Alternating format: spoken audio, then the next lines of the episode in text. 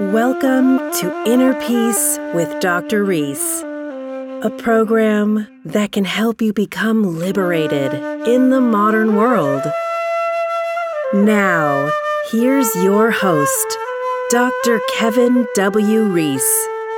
Catharsis, the next C of the inner peace practice, the seven C's, it goes nicely with clean living because clean living is stopping the toxicity from coming in, and cathar- catharsis is getting the toxicity out that's already in you. So this should be fun. Uh, with me today is Tina and Keisha. Hello. Hello. So we're all familiar with catharsis. It's just we don't really, you know, people people may not know the name or understand what it is. It's essentially cleansing stress and deep, deep emotions like anger and fear. Getting that out of you. Mm-hmm. So I I want to go over a bunch of ways that we can do that. And just kind of jump into the example so that people can make sense of it. A big form of catharsis would be exercise, right? Yeah. A lot of people are upset. They go to the gym or they, they bang out some push ups or whatever it is, right? Kickboxing. kickboxing, stuff like that. Yeah. So this is a release of energy. A punching bag is a big, a big one. Some psychotherapists might even, you know, do exercises with their patient with a punching bag. Um, there's been studies done where they actually kids that are super angry, and the parents may not know why, like they'll be suggested to get a, a punching bag and let the kid beat the snot out of a punching bag. It does really work though. It does. Yeah, it does. And you're getting it out. You're getting it out. Uh, all these deep rooted emotions. I mean, you think about everything that happened to you when you were eight, when you were nine, when you were 13, when you were 17, when you were 30. And then it's like, it's just this ball of um, things inside of you. And, and like the analogy from the seminar, right, is the the light of the sun can't get into the the glass dome because it's dirty and it's dirty from fear and anger and envy and things like this. So we want to detox those out. It's just like detoxing the body. It's the same exact concept. Uh, playing a musical instrument is another form of catharsis, especially drummers. Um, art. You know, somebody uh, is feeling a certain way about their dad or something like that, like they're mm-hmm. upset and but and they're a painter. They whip out the, you know, the canvas and they they go to town for a few hours. It's cathartic. Mm-hmm. Here's one that I'm a big fan of, screaming. And and, and you you you'll be shocked to know that I'm a screamer. I'm And shocked. I have voicemails. singing. How about singing? Is singing one? I don't know. Yeah, I, I suppose singing could. No, singing is. Well, it's art. Yeah, it, it, singing could be considered a musical instrument more than art. Um, whoever wrote the song is more art, yeah. but um, screaming is very healthy. Just imagine um, a, a child past five years old, not not like the early years. Mm-hmm. You know, even teenagers, Mm-hmm. 12, 13, 14, just mad at mom. You know, they're really mad at their teacher, but, you know, maybe they take it out on you and they're, ah, they're yelling. They're just getting it out. Yeah. I've done some screaming in my day. I, uh, as you may know, I, I went to college for television production. And so I've been video editing for a long time, over 20 years. And there's been a lot of moments where you put in hours of work and it's a computer. And Yeah. sometimes things go bad. And all of a sudden, three hours of work is gone. Oh. Oh my gosh. And then you just scream. What can you do? Oh, that's all you can do. Yeah. all you can do is just ah, I mean you gotta scream lou- I mean it has to be primal Yeah. like if if we screamed in this room right now everyone outside that door would come running They will. yeah So it's not a normal thing for the society for Mm-hmm. people to just be primal screaming. Mm. Uh, maybe this is an advantage of owning a home instead of having an apartment, but yeah.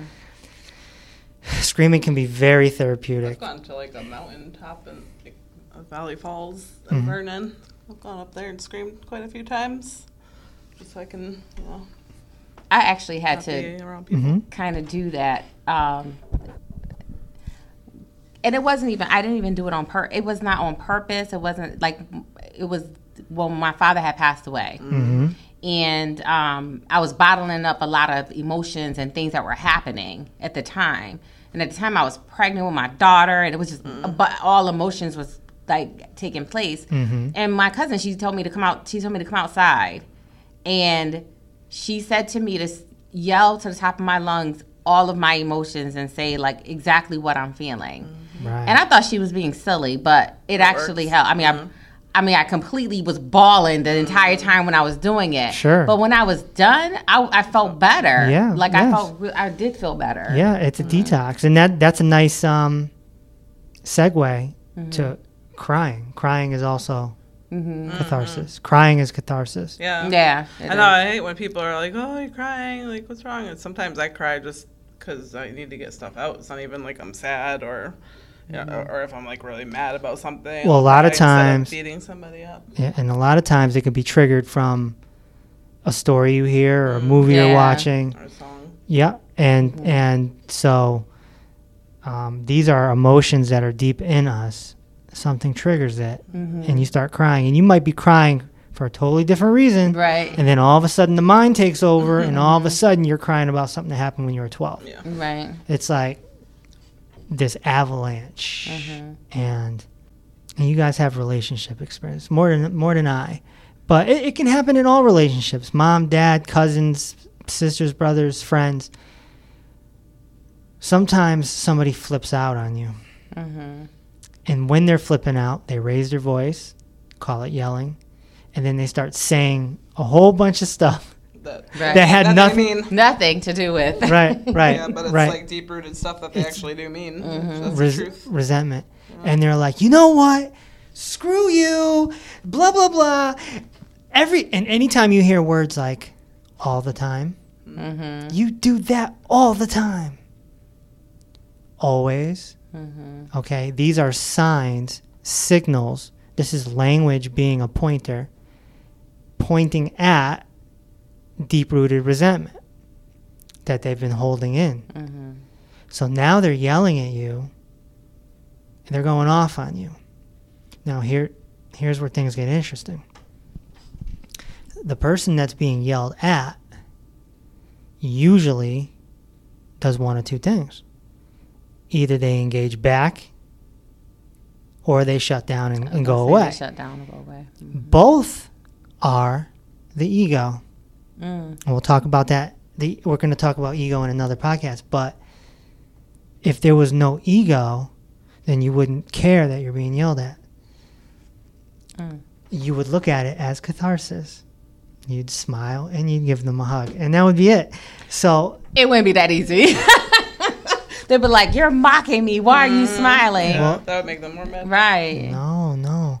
Oh, maybe you don't do it right away. Mm-hmm. Maybe you do it in a few hours or whatever. But when you- when you when you approach it with compassion and you don't take it personal, you mm-hmm. don't take it personal.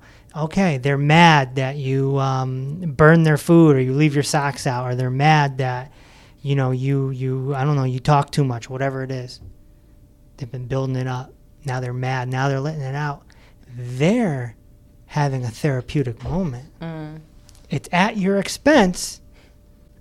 Usually they're telling the truth. They're telling the truth Of the, in their compared. version, though. They're telling the truth compared to from their perspective. hmm Yeah, they're I think it's. I think it's. In, yeah, I'm gonna say in their perspective is their version of the truth. right, and you can hash it out with a conversation later on.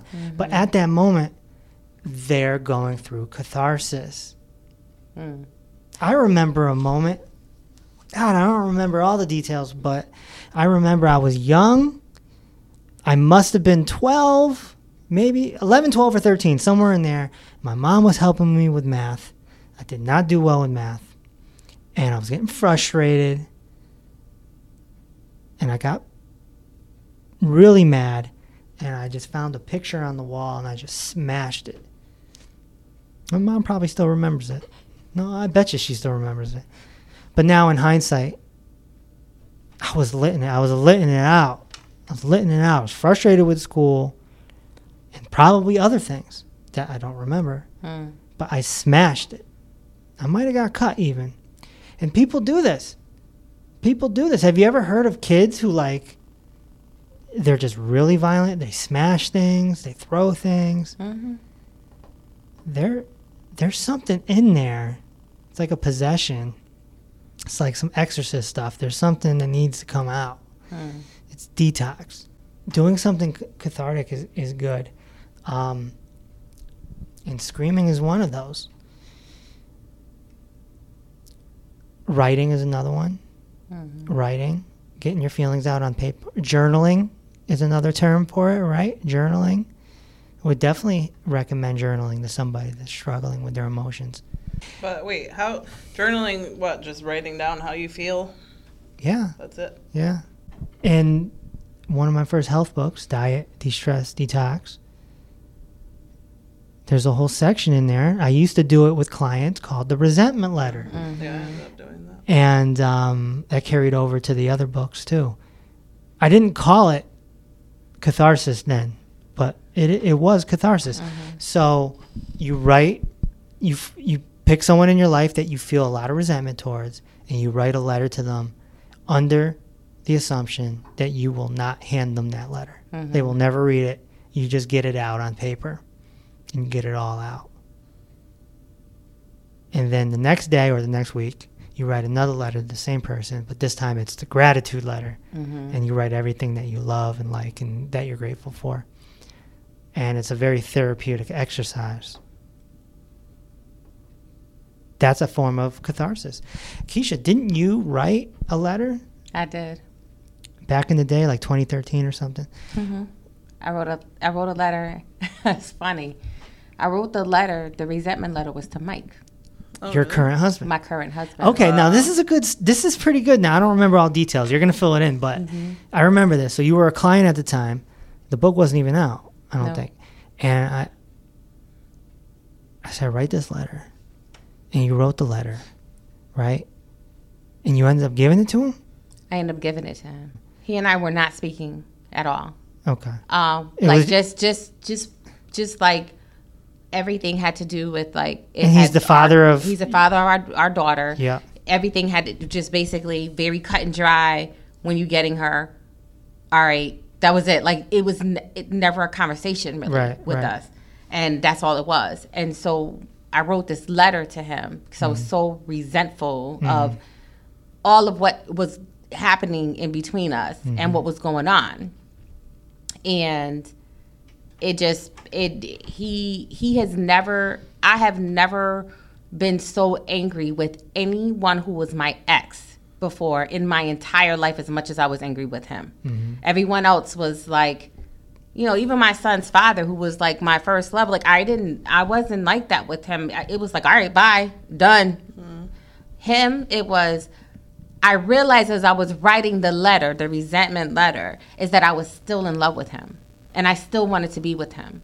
But i was resentful because we weren't together but i couldn't express that to him. Mm-hmm. But in the letter i didn't even say that in the letter like i was just like i don't like you because of this you did this to me you made me feel like this you made you know it was just like it was just that kind of letter to him And how long were you guys broken up when you wrote that letter? Oh, two years Two years. Okay. hmm it was like two years How long after that did you get back together? Um, a year later.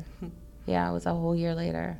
After I wrote the letter, um, it was a year later we started talking. We actually started communicating. hmm How did he respond to the letter initially? Right away. Um, I didn't give him the letter until we got back together. Oh, okay. Okay. Yep, Interesting. I gave it to him after we got back together. Very interesting. Um, and he read the letter, and he said, "I." He said, "I didn't know that I hurt you that much." Mm, see?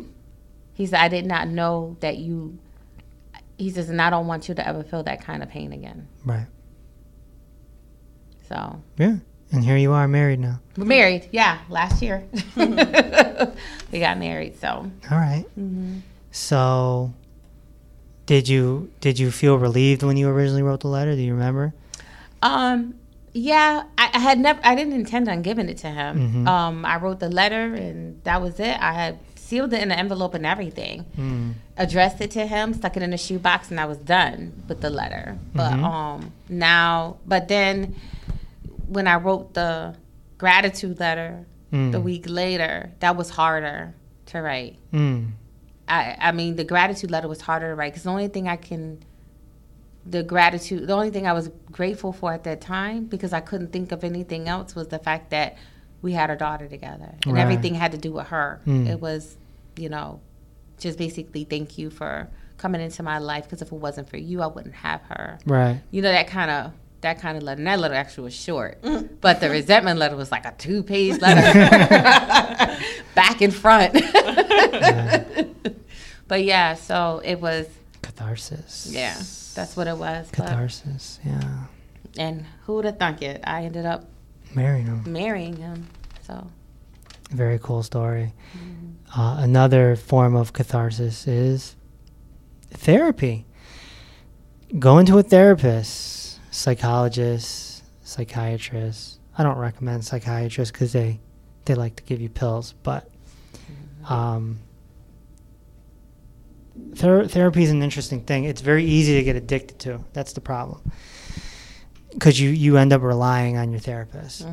And we have to have an understanding that, no offense to the therapists out there, but therapists have a very limited understanding because they come at it from a scientific approach and not a spiritual approach. So it stops at a certain point. There's all it doesn't it's not doesn't go all the way down. mm-hmm.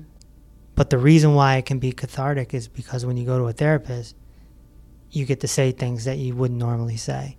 So uh, you could have went to a therapist and told the therapist everything that you wrote in that letter. It would have been similar. Mm-hmm. You would have told the therapist, and then the therapist gives their opinion, and you know, maybe says something that you can change or this or that. But so it can be therapeutic to to get those emotions out, and you talk about dad, and you talk about this that happened to you back then, and blah blah blah, and you're just kind of getting it out. Uh, I always recommend, you know, no more than a year. Do a therapist for a year, no more, because you, you get into this place where you're you're complaining, Mm. and complaining is negative. No matter how you look at it, it's negative. It's meant to be detox. It's not meant to be day in, day out, day in, day out, right? Mm. So, um, and maybe a PTSD patient is a different scenario Yeah. but uh, a, you know someone who doesn't have PTSD, you know, um, it's it's just a form of catharsis, and and we can't always talk to our friends and our family like we would a therapist, and if you do. It can be a little selfish because now that person has to listen to you, and now they have to take on your energy of complaining. Complaining is draining It is. it's draining like if you if you've ever been a boss and you have an employee that just you know complains all the time eventually you're like i don't want i don't want this person on the team anymore you know stuff like that.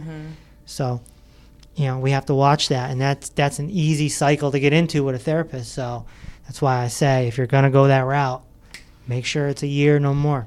That's how you like uh, your friends. Uh, a- like you get alienated from your friends too because um, nobody wants to pick up nobody the phone wants to. Right? No one wants to because you like you look at the phone call ID and you're like, oh God, I They're gonna complain already forever, yeah. What she's gonna talk about? Because like Yeah. for me, I know like there's certain people.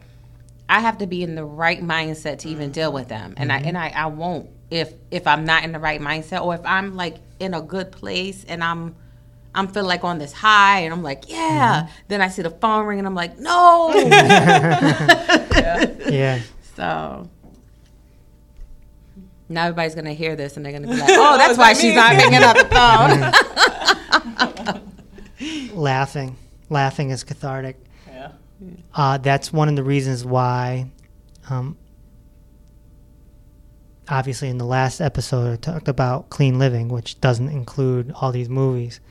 But if I'm gonna watch a movie, I'm gonna watch comedy because if you're gonna watch this programming nonsense, you might as well laugh.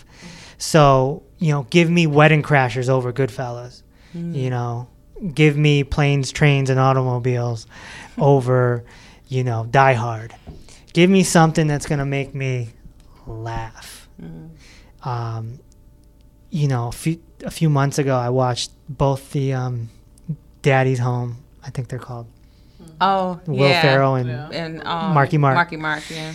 and um, man, they cracked me up. They cracked me up.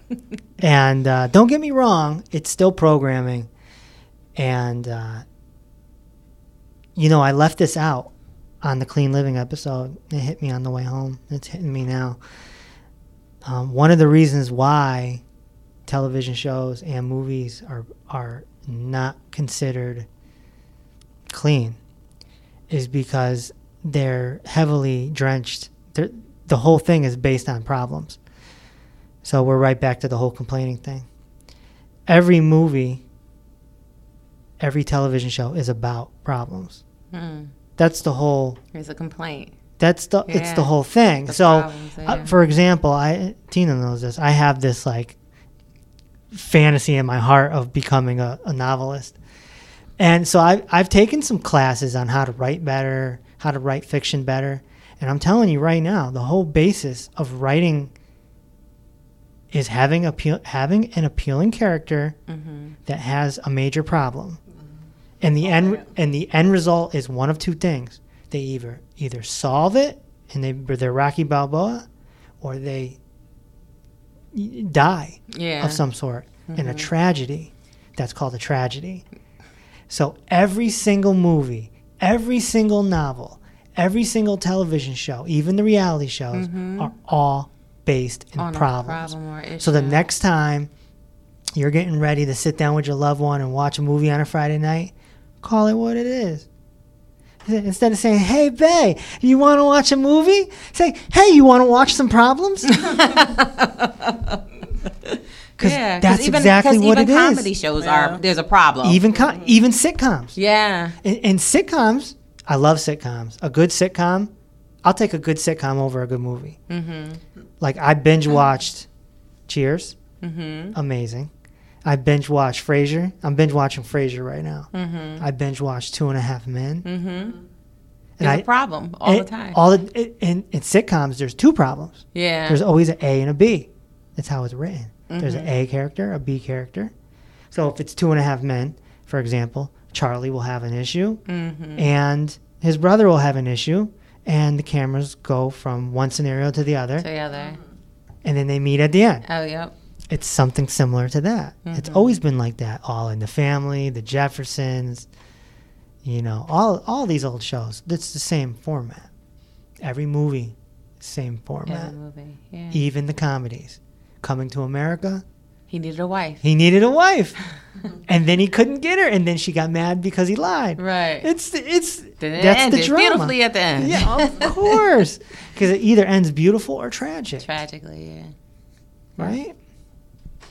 So, um, laughing is very cathartic, and if you can get some comedy in, in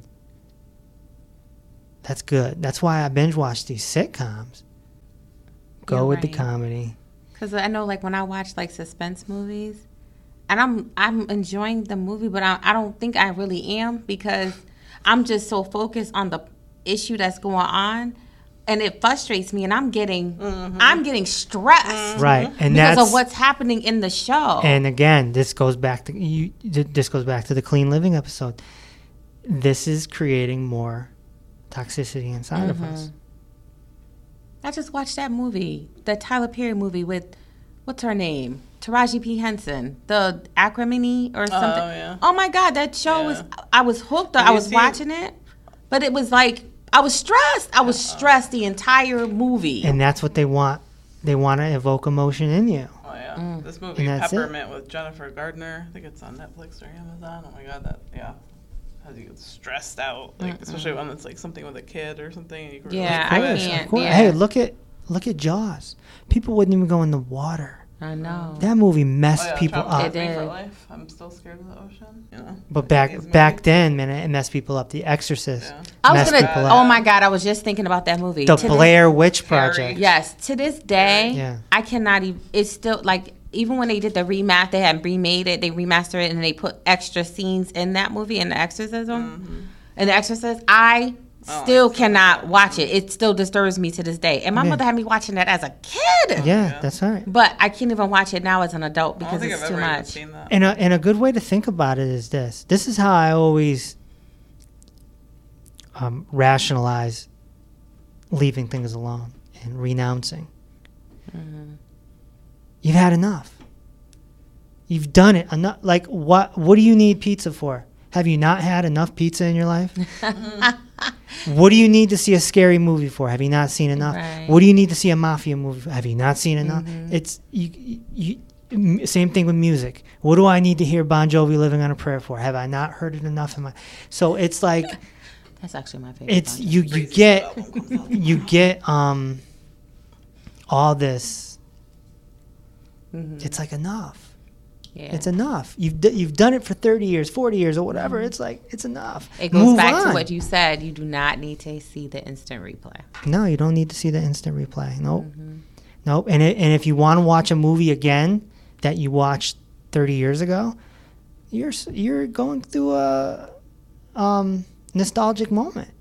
You know, oh, I'm going to watch this again. Well, f- those 2 hours could be spent meditating. Those 2 hours could be spent doing catharsis.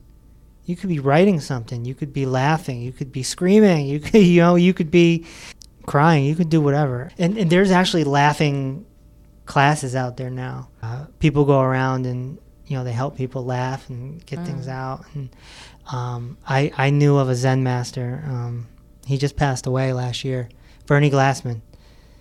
He used to. Um,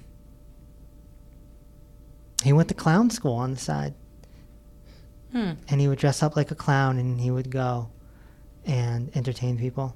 That was his way of, um, first of all, being free. Nobody Mm. knows it's Bernie Glassman, right? It's a clown.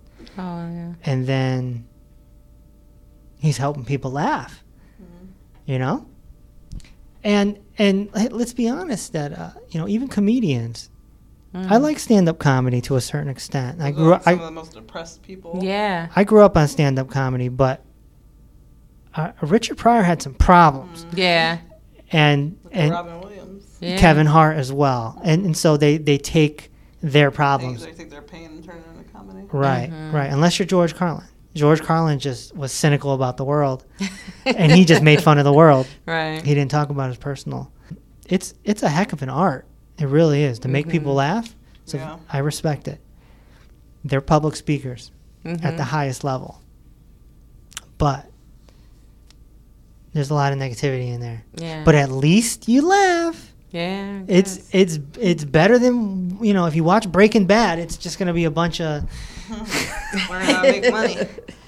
you know. so uh, so yeah, laughing laughing is right there with crying. You gotta laugh. Mm-hmm. Gotta laugh, and that's why I like to tell jokes and sing and be random.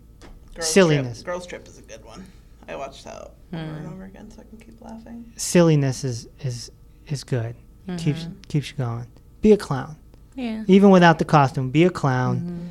Um, don't make fun of people. Some people Mm, make yeah. fun of That's yeah, good. that's not good. some people bust people's chops and they twist it into a, a joke. Right. Mm-hmm. And it's Like, like, I don't like that kind of comedy. yeah, Yeah. yeah, no, that's not good. I like being silly with my kids. Like Yeah, Yeah. my kids and I, we, you know, be silly, and then their dad joins in, and we're all being silly, but no one is like making fun of each other. We're just, just being silly, and I like, I like that. That's a, that makes me happy too. yeah, Mm-hmm. absolutely. And be- being silly could be something as silly as wearing a silly hat, Mm-hmm. going to the mall and wearing a silly hat, like you don't care, and everyone's like, "What the heck?" And you're just like, "Hey," you know, like that's the type of uh, spirit we need. But uh, yeah, when you laugh, that's bringing up emotions. Sometimes you laugh so hard you you cry. Mm-hmm. It's not a sad cry, Yeah. but it's still a cry, Still a cry. Yeah. and that is an indication that something deep down is bothering you. Mm. And the cry, I'm sorry, the laugh brought up the cry. Mm. If nothing was bothering you, you wouldn't cry, even if you laughed super hard. So, Really? yeah. Because I've laughed really hard that I'm tearing up, like crying, because it was that funny to me. But you're saying that, that that that's like that comes from a deeper place. Yeah, it's catharsis. What? Yeah, I would have never even thought that. yeah, yeah, Huh. hmm Interesting. Yeah. Because tears, I mean, you're only going to cry for two reasons either something's in your eye or you're emotional. Mm-hmm. That's it. How did these actors cry? Now, some of them cheat and they put like hot, hot sauce in their eye or something. Right. But- but they bring They up an emotion from way I, back. I remember hearing an interview. I don't remember where, but it was from Will Smith, and he said that he got the advice early on: if you can master crying, you're always going to get good roles, and he did it. He can cry on cue. Now, how does somebody learn how to cry on cue? They have Bring to. up an emotion. You have to Bring bring it up an emotion in your head. Mm-hmm. You either got to tap into the character, like on, on a psycho level, Mm-hmm. or you got to bring up something personal, and nobody just knows that you're bringing up something personal. Yeah. And that's how you cry. And Will Smith can cry on cue. Mm. He cries in almost every movie. Well, I watch I watch Bold and the Beautiful and them Logan girls, they cry on cue. Like right like they start talking and then drip, drip, drip, drip. I'm like, good grief, they could cry really well. Now those the, they can, they're dramatic actors. Very well. They cry very well. They're basically um. They're like, they're like actors in a play because they're every day, Yeah. five days a week. I mean that's exhausting. Mm-hmm. Uh, they got to be terribly messed up in the head. um, no, being an actor is Yeah, pretending you're somebody else. It's that's gotta be- that's psychotic. Mm-hmm. It's psychotic. Uh, it Yeah, is. because they're a soap opera star. They have to be that person every single day for so many. right. Some of them for decades. Yeah, For the decades. same character. And it's not healthy to watch. Ah, thank you for telling me. Yeah, yeah, I know. Okay, on to the next one. Confessions. Deep confessions. Whoa. To who? When I, Usher. it's funny when I was yes. when I was on the radio, um, we I every year I had this segment called New Year's Eve Confessions. Oh, I remember Yeah. that. They're still on YouTube, and boy, did we get some crazy ones. yeah. Of course, you never know if they're making it up or not, but you play along. hmm You play along. Like there was this one guy who. Ah, I'm not even gonna repeat it, but you know, getting something off your chest um, that you did that you're not proud of hmm could be cathartic. Now that might be with the therapist, Yeah. right? You might not want to do it with the police officer. No. you might not want to do it with your mom, right. But maybe that's where the therapist comes in, hmm right? You can tell the therapist who's like a pseudo stranger. hmm They're like half stranger, half friend, somewhere in there. Right. And Um, they have to pay for. yeah, but I've gotta confessed to stuff that I did when I was a, when I was younger to Mm-hmm. my mother. Yeah. I waited till I was an adult though, because then that way I was already out of her house. And I told her stuff that I did, and she's Sure. like, "Oh, Oh my my, God." god!" I'm like, "Listen, because if I would have told you, then you'd have been implemented in my little act, and I could." I said, "Then you would be like an accessory after the fact." So I said, "I couldn't tell you," and she was like, "Oh my god!" Like Right. I had to, I, she had to be believable to defend me. So Right. Mm. Yeah, sure. Yeah, absolutely. And then the next one is uh, what they call active meditations, Mm. which aren't just the typical sitting there and uh, going into a relaxed state. Active meditations were made very f- popular by uh, Master Osho in the 70s. Dynamic meditation is almost like sort of a combination of Kundalini and primal screaming and just making your body go crazy. Um, Master Osho, yeah, he believed that cathartic methods were necessary since it was difficult for modern people to just sit there and enter a meditation. he used to tell people never to just start with sitting, to do a mad dance, breathe heavy, uh, almost like you're hyperventilating sometimes, and just scream and yell and you know just something you would see. You know, if you saw someone doing it, you'd be like, you you would you'd probably call the authorities.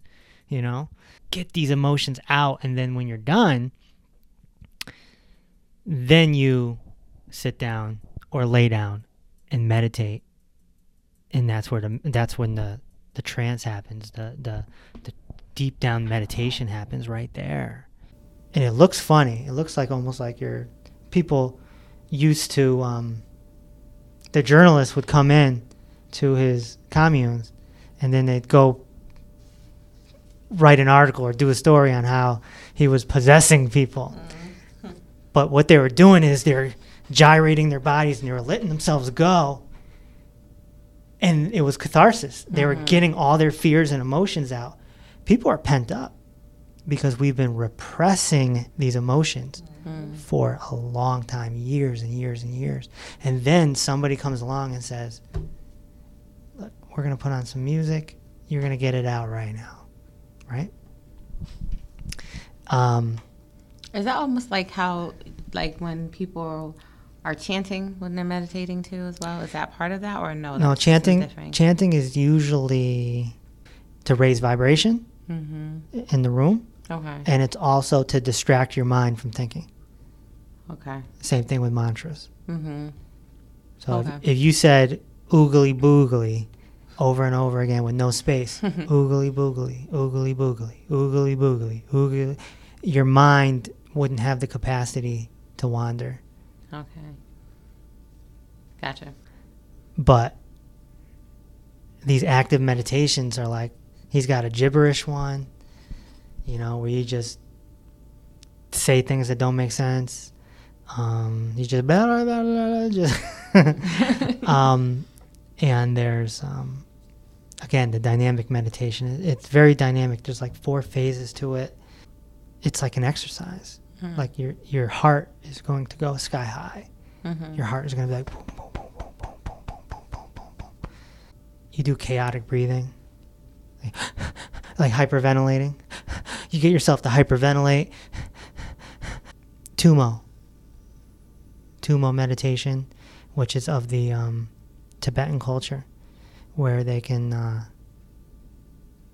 do certain breathing, hyperventilate, and they raise their heat in their body. But what also happens when you do that is you go through certain processes, like your mind goes through cer- certain processes. Anger may come up, fear might come up. And these things they resurface. They've been re- repressed. Catharsis is the opposite of repression. And then it comes up. The key to active meditations is when you're done doing all the wild stuff, then you got to do your relaxation meditation. Mm. And now you got to bring the heart rate down. You don't just stop and go have lunch. Yeah, I was gonna say because you can't do that because it's like you're all Right. you can't bring yourself that high, all Right. hyped up, and then What what Osho would have people do is lay down. Mm-hmm. Just lay down where you are and just relax for like 15 minutes. And you just went through all this, all these emotions just pouring out of you.